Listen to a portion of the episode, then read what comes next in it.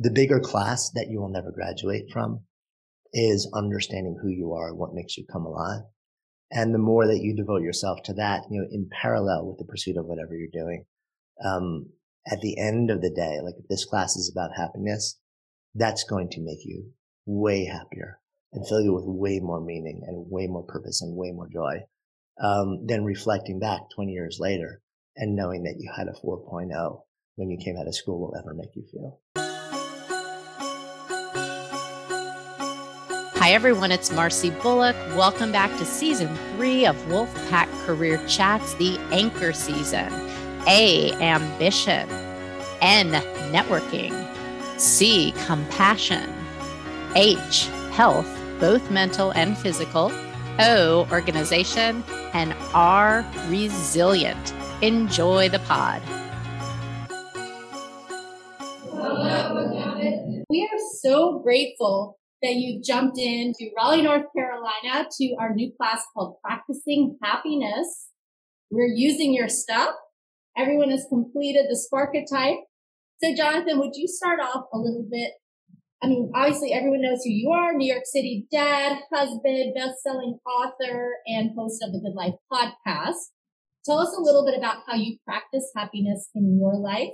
And again, we can hear you great. You're up on the big screen. Got it. Sounds good. Um, so it's a great question. How do I practice happiness in my own life? Um, I think the first part of it for me is um, realizing and acknowledging that happiness is a snapshot and meaning is the movie. So getting really clear on the fact that happiness is not a persistent state in which we exist, and it's actually that aspiration can be more harmful um, than helpful. In fact, there's research that shows that. So first, just acknowledging the fact that um, happiness, in fact, is this. It's an experience. It's a moment that we move through. Sometimes we can sustain it for a long window of time. And also the other thing that I think I acknowledge, and this is all along sort of forgiving my humanity when it comes to happiness, is that part of happiness is determined by, you know, there's a nature nurture element to happiness. I'm sure you guys have explored this. And, um, and there's pretty strong evidence that we all have somewhat of a genetic happiness set point. And without sort of a regular practice to alter the way that we feel, sort of like on a daily basis, um, we tend to revert to that set point. And for some people, it's sort of like your set point is all the way up here. You're just giddy, like you were giddy from the time you were a little kid, and you kind of walk around just in a in a really happy state. And for some folks, it's more sort of in the middle. And for some folks, you may even tend a little bit more towards melancholy. And that actually doesn't mean there's anything wrong with you. Um, so I think acknowledging you know, those two things for me in the first place. That it's, it's the snapshot and not the movie. Um, and that, you know, I'm going to cycle in and out of this thing we call happiness. And also that a certain amount of it is absolutely within my control and a certain amount of it is not. It allows me to really forgive myself when I think about, okay, so how do I experience happiness in my life and how do I practice it? So the way that I tend to practice it more than anything else is not by directly pursuing experiences that I think will make me quote happy, but actually by pursuing experiences that I feel are deeply meaningful to me. Um, and that will bring me a sense of communion with other people or with nature. So, for example, um, you mentioned when you sort of introduced me, New York City dad husband. So the New York City part of that is no longer true. Um, after being a lifelong New Yorker, um, at, you know, two years ago in September of 2020, we moved out to Boulder, Colorado, which is where I am right now. And part of what I do now, like as I'm looking at you, I'm looking at my camera and right behind my camera is a window. And behind that window, which would be sort of like the equivalent of two city blocks back, I'm looking at the front range of the Rocky Mountains, the Flatirons. And at some point later this afternoon, I'm going to be hiking there. So four or five days a week, I just vanish. Like I'm in the middle of a workday. Um, but I know that nature affects me in a really profound way. It gives me the sense of expansiveness, the sense of meaning, the sense of awe. And it's, it's not just physically good for me to be hiking. It's psychologically really important for me to be in nature. So part of the decision to actually literally change locations and be in a place where I can be out in nature without having to get in a car or, you know, like do anything that actually serves as an obstacle was knowing how it affects me and knowing that, you know, all of these different things, like I don't, I don't have the experience of like I'm walking and just um, sort of like feeling like, wow, I'm really, really, really happy. For me, it's more of a feeling of I feel really at peace. I feel really content. I feel a sense of just, you know, joy. Um, there are times where I've been walking along trails and I literally just start laughing out loud. Um, and I would say those are momentary flashes of like genuine, like, wow, I'm seriously like giddy at this moment. I can't explain why. Um, it just kind of washes over you. So for me, first acknowledging the reality of what happiness is and isn't, of how much access we have to it and how much we don't, how much control or agency we have and how much we don't is important. And then I look for activities that give me the feeling of being connected to myself, to nature, to the people who I love to be around. Um, and you know, when uh, George Vaillant, and, and, I'm not sure if you are covering this in the class, but um, you know, the longest running study on human flourishing was actually a fairly small scale study, the grant study, but it literally tracked almost every metric in the lives of a group of people for the better part of 80 years. And the longest running curator of that study, George Vaillant, was once asking, like, of all the things that you've looked at, of all the different things that you've tracked, is there any one that really stood out as being determinative of a life well lived? And his answer was love, full stop. And I think what we're seeing now is so much of the research is that, um, you know, as Jonathan Haidt, who's over at NYU now shares, happiness lies in the in between. You know, a lot of it is, is, is about the way we relate to other human beings, the way that we relate to ourselves, the way that we relate to the natural environment, the way that we relate to our work. Um, so that's a lot of sort of like my lens on happiness. That was a really long-winded answer. I love it. I love that idea of the studies you quoted and the data about connecting to other people and even in your own life, how that's played out with your recent West Coast move, I guess, in the last couple of years. So Tell us more about how you decided to write the book Sparketype and come up with the the names. Our class is really curious about the names. Yeah. So um so the the body of work, actually the early, early, early seeds of the body of work have been planted for my entire adult life. But a major, major inciting incident for me was 9-11. Um, so I was in New York City, like a lifelong New Yorker. So I was in the city when 9-11 happened. I knew somebody who went to work that morning on the top floor of one of the buildings where the entire firm never came home. And, um, and it was a, a, really profound moment. It was a horrifying moment for me. Um, and I had actually, um, literally just signed a six year lease to rent a floor in a building in New York City the day before that. Um, married with a new home and a three month old baby. And my intention was to launch a new business and that business was going to be a yoga center that I hope would be one of the premier yoga centers. So I woke up the next morning, like to this absolutely horrifying experience, immediately asking, who did I know? Who's, who's gone? And there were people. And then also asking myself, am I really going to do this? Like launching a business in the best of circumstances is wildly risky. Um, and I had done it a number of times before. So I know the, the process of entrepreneurship, but really thinking about that person um, who I knew that didn't come home. The fact that he was a young dad of a two and a half and a nine month old baby. He was somebody who, you know, like got everything that he wanted. Um, and that didn't stop. You know, like there's, we are, we are made no promises. We like to be optimistic. We like to think about living a long, healthy, like vibrant life. Um, and yet in the blink of an eye, you know, like we just don't know. And permanence is the only guaranteed fact of life. And it really made me re-examine how I want to spend my time on the planet. And since the vast majority of my time and your time and every one of you sitting in those seats, your time is going to be spent when you leave the university in some way, shape or form working, whether that is a job that you get paid for, whether that is a primary role or devotion as a parent, a partner, a caregiver, you're going to be doing something where you're devoting yourself to investing a lot of effort for decades of your life and really start to think like, how do we use that time well? You know, how do we look at this thing we call work, whether it's, you know, personal, professional, whatever it may be, and how do we really, how do we use that time well? How do we get the feeling of coming alive from that time? And what I really needed to deconstruct also, and this happened over a period of years, was what do I even mean by work that makes you come alive or that sparks you? That's my shorthand for it, right? And it's really, it's the overlap between five really important states for us as human beings. One is meaningfulness. Does the work actually matter to me? Does it feel meaning to me? Um, two is access to flow or flow states.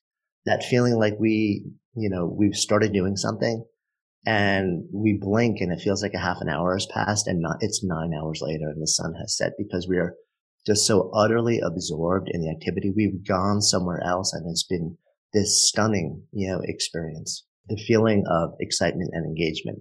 When you get out into our excitement and energy, when you get out into sort of like the professional world, that tends to get shorthanded with the phrase engagement.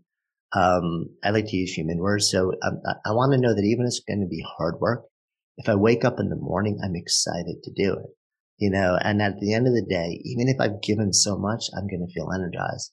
The two other remaining things are what I would call expressed potential.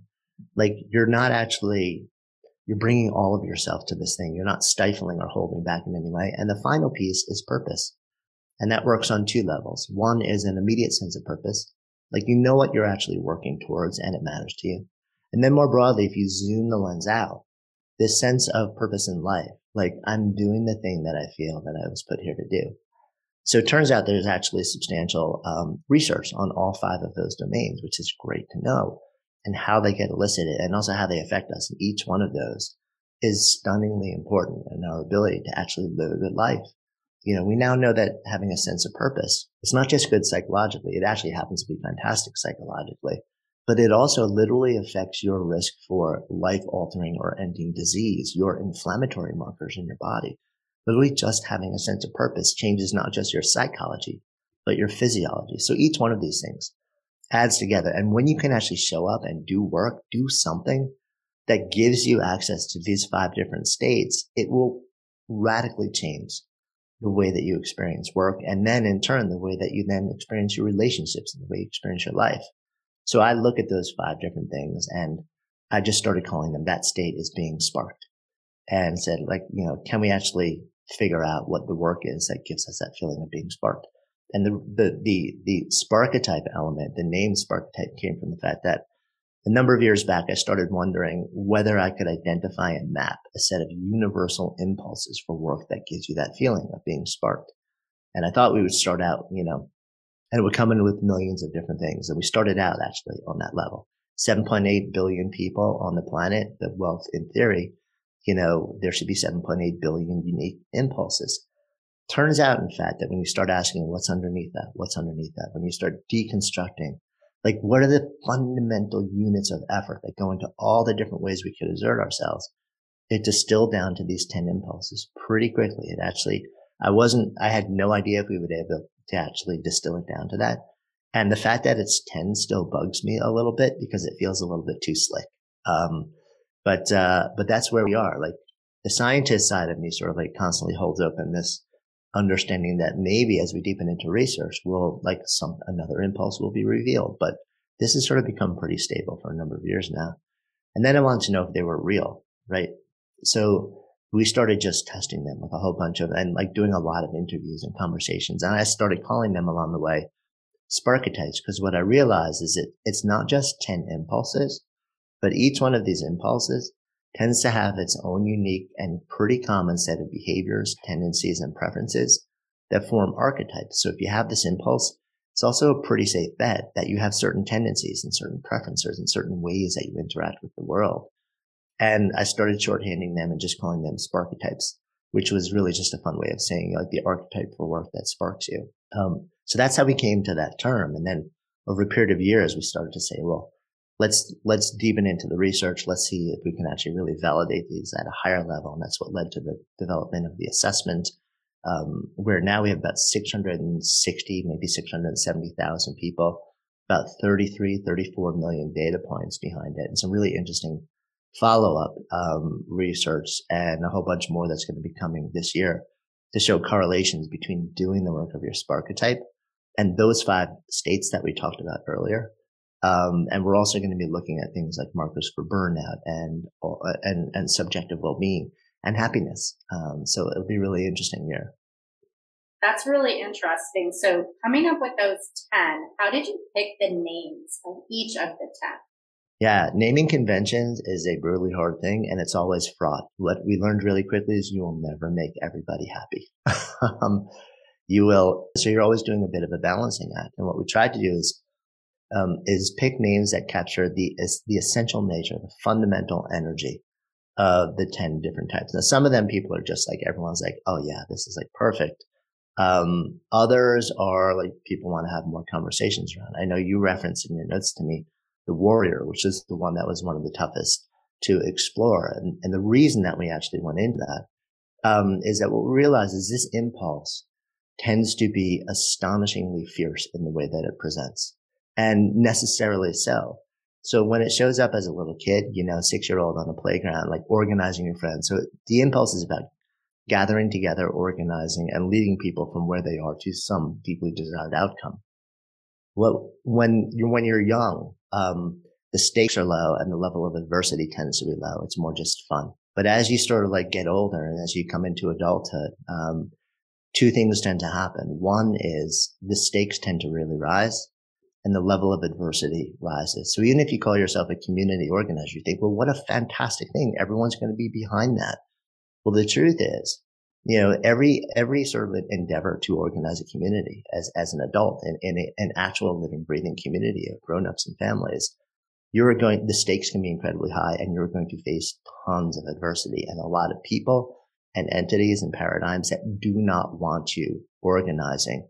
So there is a certain fierceness fierce love, fierce devotion, fierce dedication, fierce vision, uh, fierce coherence. It is really complex to sustain social dynamics um, as you get older with like adults with a lot of different power struggles, visions, all sorts of things, and then trying to move them forward as a group in a, a world where the stakes are really high and adversity is almost always high. We, we love to think that that's not the reality of the human condition, that we can all just get along and collaborate. We can all sort of like, and, and that that's not the truth. But if you ask anybody who's actually been in any sort of sustained leadership role to the one, they will tell you, yeah, this is the reality of being this person in this world that we live in, even if we wish it was different.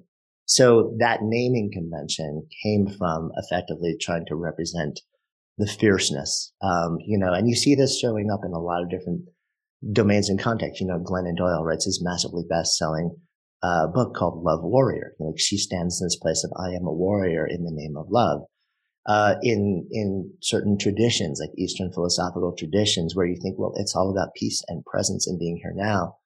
Um, you know, that certain tradition, Buddhist traditions, for example, the Shambhala tradition of Buddhism, the path to learning and becoming um, is actually known as the warrior's path right? And what you're actually really grappling with is a fierceness in the context of grappling with your own mind.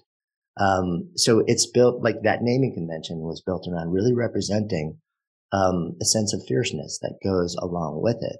Um, so, so each of the names, it's you know, um, it's really interesting to have conversations with people. What we've seen about that one in particular is that um, people who tend to challenge that naming convention are actually not warriors themselves. Um, is that the people who actually um, have that identity tend to actually really understand it because they have lived that experience for their entire lives and they understand the line, the underlying energy and actually um, stand in name. Again, is that universal? No. And there's so it's it's really interesting to have conversations around naming conventions, whether it's just the Sparketype word itself or the individual types.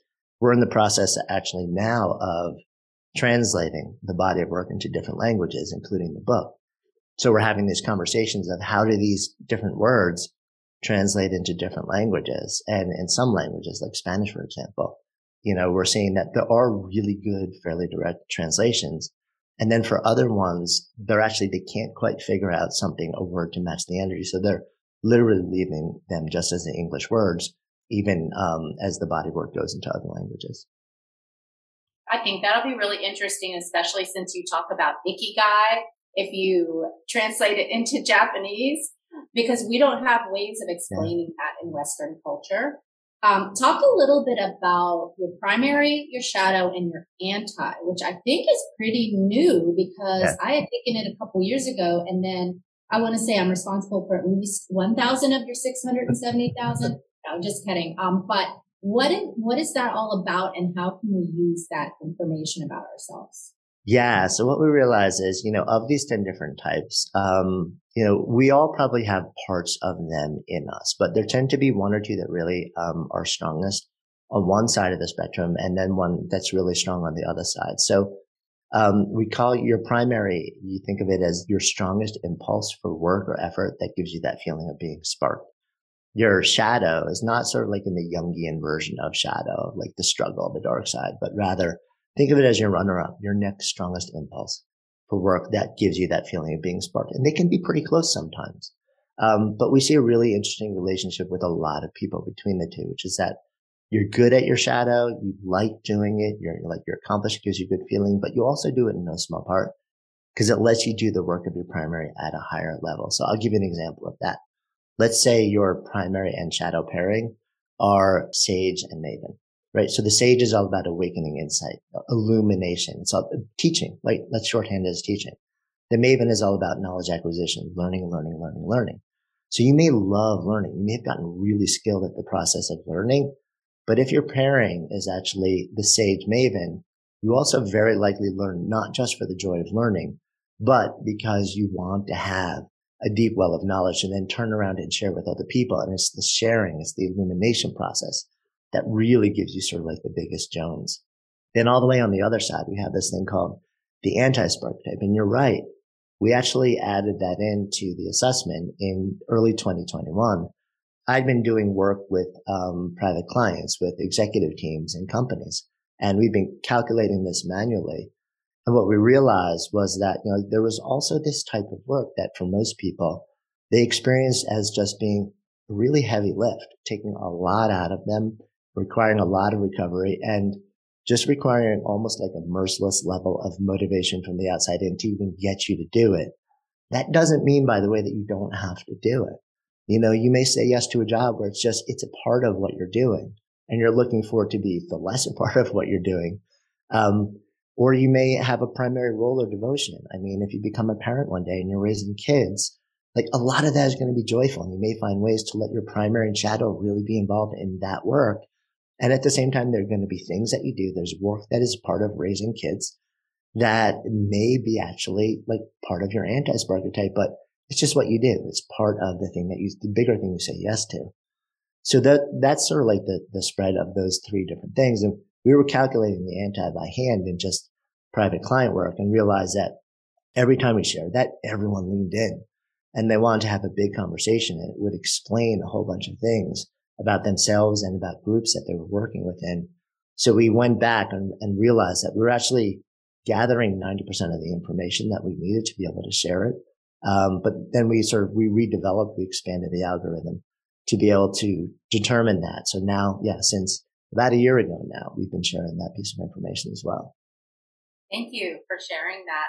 Many of the students in this room are in the middle of their college experience, soon to get internships, maybe some of them even studying abroad soon again, and also their first career, grad school, all the things. How can they use this information as they make those choices? Yeah. So I'll, I'll zoom the lens out a little bit from there and say when you, whether you're getting an internship, whether you're uh, traveling abroad or even literally in every class that you take, um, the impulse for all of us tends to be, I need to succeed on the highest level. You know, and very often when you're in school, it's about grades. When you're in an internship, whatever performance metrics they're, they're looking at you for. And we live in a society where perfectionism, um, has become this sort of like, um, toxic expectation and mandate, which is massively destructive to us both physically and psychologically. The, the most important to me, the single most valuable thing that you could do at this moment in time is not make quote success by external metrics your most important sort of like aspiration, but make learning your central metric. So you're constantly doing things. And, and the question is not how can I succeed as big and as fast as humanly possible, but do I even like this? You know, like, is this genuinely interesting to me? How does it make me feel? Is it slowly emptying me out inside? Is there something where I just, I can't explain why, but I'm just leaning into it and I want more and more and more? Is it giving me, you know, like that feeling of being sparked in any meaningful way? And if so, can I even drill down and ask, what is it about this particular experience that I feel like is evoking these feelings in me, whether it's negative or positive. If you spend the early part of, you know, your education and then your early part of your working years, just literally looking at it as my job is to run a series of experiments. And the primary thing I'm trying to understand right now is how are, how is each experiment making me feel? Um, then we get to a place of really clearly understanding what kind of work fills us up and what kind of work empties us out way earlier in life. And even if we stumble, even if we quit, even if we try 10 different things over 10 different months, we get to a point way faster where we really truly understand ourselves. And then we have the entire rest of our lives and our working years to really just refine and define what do we want to keep saying yes to and how do we build a life and a living and a body of work that is a true expression of this thing that makes us come alive rather than spending half of our lives fumbling in the dark and only coming back to this inquiry because you will come back to it, whether it's now or whether it's in your 30s, 40s, or 50s. At some point, willingly or unwilling, we're all forced to come back to it. So my, my lens is the earlier the better. And the Sparketypes play a role of helping you get to that place of self-awareness and self-discovery and understanding faster. Right. So if we can key in on the type of work that gives us that feeling earlier, the Sparketypes are just a body of work and a set of tools that help us get there and give us a lot of hints along the way so that we can actually say, oh, well, like it says that, you know, I'm a maker and uh, a sage and this type of work. So what kind of experiments can I run to test these ideas and see the different ways that I might be able to actually explore it and validate this and then pursue it more readily. And I think that really resonated with our group, especially because um, they're all honor students. So they are really driven by achievement, cream of the crop at a really competitive university. So what do you want them to hear, Jonathan, about taking care of themselves? I know you were a yoga instructor and you have walking in nature and, you know, connecting with other people as being what brings you happiness. If you were given advice to yourself at age 19, what would you want to say to these folks that you wish you would have known? Hold everything lightly right now. Um, you know, right now, and I understand like you're in an environment where it's all about grades and you know, like, and the view is where I place in a class will determine what work is going to be available to me when I leave this institution. And in part, that's right. But if you actually look five years out or 10 years out, what you'll realize is that while your grades right now may help you with that first thing that you get out of the university, five years and 10 years now, it's going to be almost irrelevant. You know, the opportunities that are available to you will be largely about just how you show up, about the work that you do, about the professional track record you build in the world. Your GPA is going to be 100% meaningless um, and many people who are wildly successful, as they get a little bit further into the working world, they were in the middle of their class. The thing that's far more determinative of your success, you know, um, by both traditional metrics and your ability to feel happiness and meaning is your ability to actually really figure out what am I here to do? Um, like to really figure out what is the type of thing that when I do it, it gives me a feeling that I just um, I will literally do it for the feeling alone, even though I may get status and prestige and money on the back end of that. It's a nice side benefit, but I would literally volunteer to do the exact same thing if I could. Um, so completely understand the focus on grades right now. Um, and they no doubt will help you in the first step out of the university. But down the road, they're kind of meaningless. But what is really meaningful is self knowledge and self awareness and really understanding the type of work that fills you up and the type of work that empties you out. So I would never ask you to just walk away from the pursuit of excellence when you're, in, you know, in, in a great institution like you are. Go for it. But at the same time, also understand that, that the other thing, like the bigger class that you will never graduate from is understanding who you are what makes you come alive. And the more that you devote yourself to that, you know, in parallel with the pursuit of whatever you're doing, um, at the end of the day, like if this class is about happiness, that's going to make you way happier and fill you with way more meaning and way more purpose and way more joy um, than reflecting back 20 years later and knowing that you had a 4.0 when you came out of school will ever make you feel. That's amazing. And I'm thinking back at the students and I can just see on their face that they, they agree. So let's hear, uh, I'm going to ask you your question, Jonathan. You know, I'm a big fan girl. So what does it mean to live a good life? I know you hit on that in, um, in this whole conversation. Um, but give us a few more nuggets while we've got you here. Yeah. So I've spent a decade now asking people that question. Um, and I have asked everyone from next door neighbors, you know, and people who just like would not be publicly known to some of the most famous people on the planet, um, to some of the greatest, uh, researchers, musicians, actors. Um, and I thought over 10 years I would start to get the exact same answer fairly quickly. And the interesting thing is there have been themes, but it's always a little bit different. When it comes down to me, I kind of have a, a, a metric, like a standard that I try and live up to that I feel like for me gets me to that place, which is um, when I look at any any way like that I'm going to invest myself.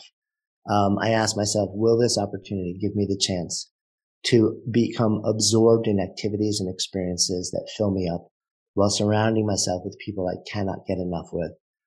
And, and in some way, shape or form, knowing that people who have no idea this is even happening are going to be positively impacted.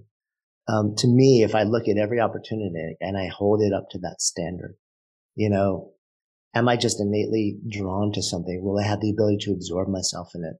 Will I be surrounded with people who genuinely, I just, they fill me up on every level? And will I make a difference in doing all of this? Um, that's to me at the end of the day. Um, I feel like if I just keep saying yes to that, on a daily basis, the net effect of that will be a life well lived. We so needed to hear that today. We're really grateful that you spent this time with us. I know there are a million things you could be doing right now, but giving this back to this wonderful group of students is such a gift to us today. Boss, let's give it up for Thanks so much. It's been a pleasure being here.